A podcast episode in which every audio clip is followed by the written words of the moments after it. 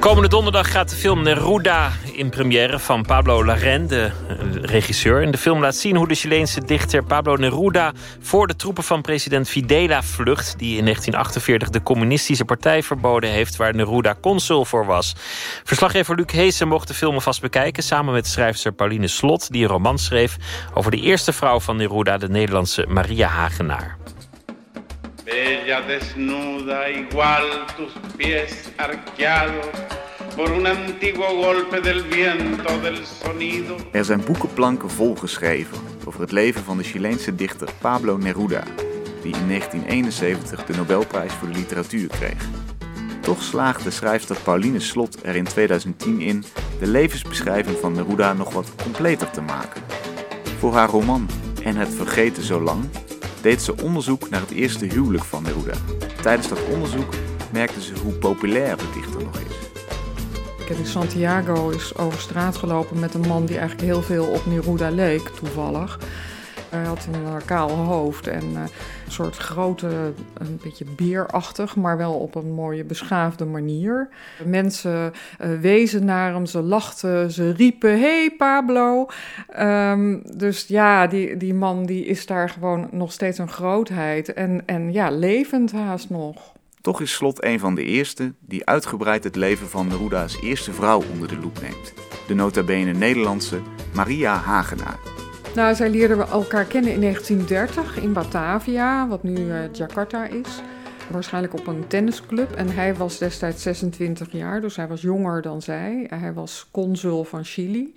Uh, dus hij was uitgezonden uh, als diplomaat. Ze zijn snel getrouwd, hebben daar toen nog twee jaar gewoond. Ze zijn vervolgens naar Chili gegaan, waar hij natuurlijk vandaan kwam. En ja, daar bleek dat zij niet een diplomaat had getrouwd, wat ze waarschijnlijk dacht, maar een, een dichter die daar al een positie had. En zodra ze in Santiago waren, ja, hij ging uit. Uh, hij was weer helemaal omringd door zijn vrienden, door uh, vroegere liefdes, door nieuwe liefdes. En zij kreeg al heel snel de reputatie uh, uh, dat zij als een soort uh, politieagenten op een balkon stond te wachten tot hij midden in de nacht weer thuis kwam en hen, hem dan uitvoeterde. Mensen begrepen haar niet, ze vonden haar raar, ze vonden haar heel lang.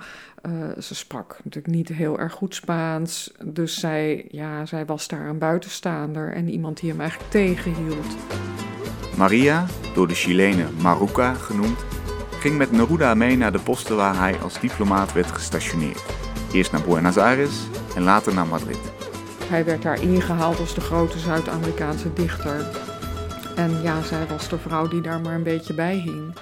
Uh, ze heeft daar hun dochtertje gekregen, Malva Marina, die uh, gehandicapt geboren werd. Die had een waterhoofd en allerlei problemen. En Delia Caril, die we ook nu in de film zien als zijn, als zijn vrouw in 1948, um, die trok bij hen in, uh, terwijl hij nog met Maria getrouwd was. Maar ja, zij werd eigenlijk al heel snel dat huis uitgeduwd en, uh, uh, en is uiteindelijk naar Den Haag gegaan omdat ze daar familie had wonen. En hij kwam dan af en toe nog eens op bezoek, heeft zijn dochter nog een paar keer gezien. Ja, en daarna hoorde ze eigenlijk niks meer uh, van hem. Ik kijk vandaag met slot alvast naar Neruda, de film van regisseur Pablo Larraín, die komende donderdag in première gaat. De film laat zien hoe Neruda onderduikt omdat president Fidela de communistische partij verbiedt waarvan hij senator is. Er ontstaat een film noir-achtige achtervolgingsstrijd tussen Neruda en een commissaris van de politie. En er is een kleine rol voor Maria Hagenaar. Zij is door de uh, regering Fidela destijds naar Chili gehaald, eigenlijk om uh, te helpen Neruda aan te klagen. Uh, en zij wilde steeds nog maar naar hem toe. Zij, zij leefde in Den Haag en hij wilde niks meer van haar weten. En zij heeft de hele oorlog, want zij was hier onder de Duitse bezetting met hun dochtertje, uh, probeerde zij hier weg te komen. En hij heeft dat actief geblokkeerd. En uh, na de oorlog uh, toen hun dochtertje ook al was overleden, heeft ze dus dat aanbod gekregen van de Chileense regering: van kom maar, als je dan ons daarmee helpt. Nou, dat heeft ze gedaan. Dat is natuurlijk een beetje een soort uh, 30 zilverlingen uh, verhaal. Hè? Dus het was een uitnodiging om hem te gaan verraden. Maar dat heeft ze uiteindelijk niet echt gedaan. Dus ik ben benieuwd hoe ze, hoe ze wordt neergezet. Empezar una persecución fabulosa. Con ustedes, el poeta Pablo Neruda. Puedo escribir los versos más tristes. Hij heeft een soort vreselijk slechte come-over in de film. Met een soort gel lijkt het er helemaal zo opgeplakt te zijn. eh, Dat hij nog zo'n lok heeft. Het is niet zo'n aangename man om naar te kijken, deze acteur. Terwijl Neruda dat wel veel meer was. Als de film af is, ben ik benieuwd of Slot hem goed vond. Ja, het is een soort post- postmoderne film noir. En ehm, ik vond hem niet heel erg spannend. En wat, wat wel een beetje curieus is, vind ik aan de manier waarop dit verhaal is opgezet. Dat het natuurlijk eigenlijk over een hele gruwelijke episode gaat uit de Chileense geschiedenis. Maar door de opzet van het verhaal wordt het eigenlijk ook heel mooi gemaakt. Het lijkt haast een soort liefdesverhaal tussen over de achtervolger en de achtervolgde. Terwijl ja, daar natuurlijk ook hele verschrikkelijke dingen zijn gebeurd. En ook de rol van Maria is wat gefictionaliseerd. Ze lijkt eerst daar naartoe te komen nou ja, om mee te werken met de Chileense regering en hem een bigamist te noemen. Dus iemand die twee, met twee vrouwen tegelijk gehuwd was. Nou, dat klopte ergens ook, omdat hij zich wel van haar had laten scheiden zonder dat zij dat wist. Maar ehm, ja, dat was niet per se een geldige scheiding. Maar wat we in de film zien is dat zij in een radioprogramma dan opeens eh, toch zegt: eh, het was een fantastische man en eh, hem niet verraadt. Er zijn volgens mij echt een soort onderhandelingen geweest, want zij wilde ook graag wat geld hebben. Want hij had haar op een verschrikkelijke manier laten zitten met, met hun dochtertje ook. Zij heeft geld gekregen van hem eh, en ja, is een beetje afgekocht, zou je kunnen zeggen. Concluderend vindt Slot dat de film een interessante structuur heeft, maar geen nieuw licht laat schijnen op Neruda. Laat staan op Maria, die sowieso als persoon in de geschiedschrijving van de dichter opvallend onderbelicht blijft. Ook nu nog is het vreemd genoeg in Chili, lijkt het nog steeds een pijnlijk onderwerp te zijn. Dus het lijkt nog steeds zo te zijn dat mensen deze geschiedenis in dit stukje van zijn leven eigenlijk heel onaangenaam vinden uh, om mee geconfronteerd te worden. Dus het is nog steeds niet dat zij ruimhartig is opgenomen in zijn levensverhaal. En ik heb natuurlijk ook gehoord dat mensen die mijn boek gelezen hebben een hekel aan Neruda uh, kregen door het lezen van, van dat verhaal. Bovendien ziet Slot dat hun relatie verre van gelijkwaardig was.